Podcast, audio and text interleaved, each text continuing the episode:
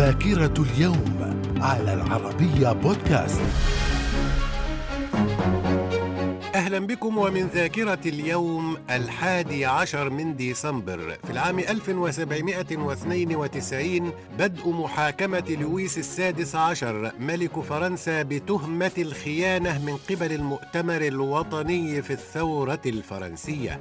في العام 1936 ملك المملكة المتحدة إدوارد الثامن يتنازل عن العرش ليتزوج من الأمريكية واليس سيمسون في العام 1941 ألمانيا وإيطاليا تعلنان الحرب على الولايات المتحدة في الحرب العالمية الثانية وفي العام 1947 إنشاء منظمة اليونيسيف العالمية لرعاية الأطفال. من الذاكرة. ومن ذاكرة الحادي عشر من ديسمبر في العام 1948 الحكومة الإسرائيلية تقرر اعتبار القدس الغربية عاصمة لإسرائيل. وفي العام 1957 صدور قرار من الأمم المتحدة ينص على حق الشعوب في تقرير مصيرها. وفي العام 1960 مظاهرات الحادي عشر من ديسمبر 1960 في الجزائر ضد الاحتلال الفرنسي. وفي العام 1964 تشي جيفارا يتحدث أمام الجمعية العامة للأمم المتحدة. في نيويورك من الذاكرة. ومن ذاكرة اليوم الحادي عشر من ديسمبر في العام 1967 جورج حبش يعلن تأسيس الجبهة الشعبية لتحرير فلسطين. وفي العام 1972 هبوط رواد المركبة أبولو 17 على سطح القمر. في العام 1974 لجنة تصفية الاستعمار في الأمم المتحدة تحيل قضية الصحراء الغربية إلى محكمة العدل الدولية.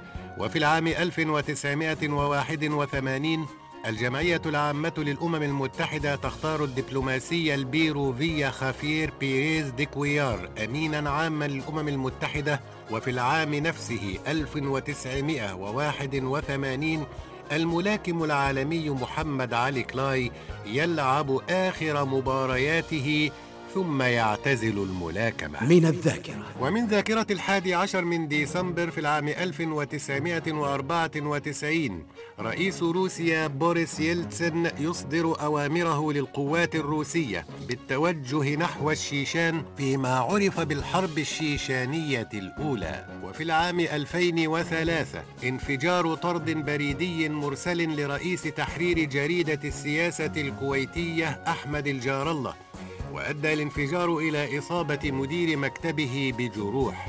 في العام 2013 اختيار البابا فرانسيس شخصية العام لسنة 2013 من قبل مجلة تايم الأمريكية.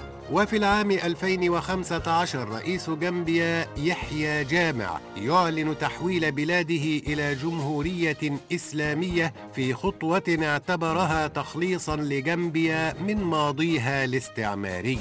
وفي العام 2016 مقتل 25 شخصا وإصابة 49 آخرين جراء تفجير الكنيسة البطرسية بمنطقة العباسية في القاهرة. من الذاكرة.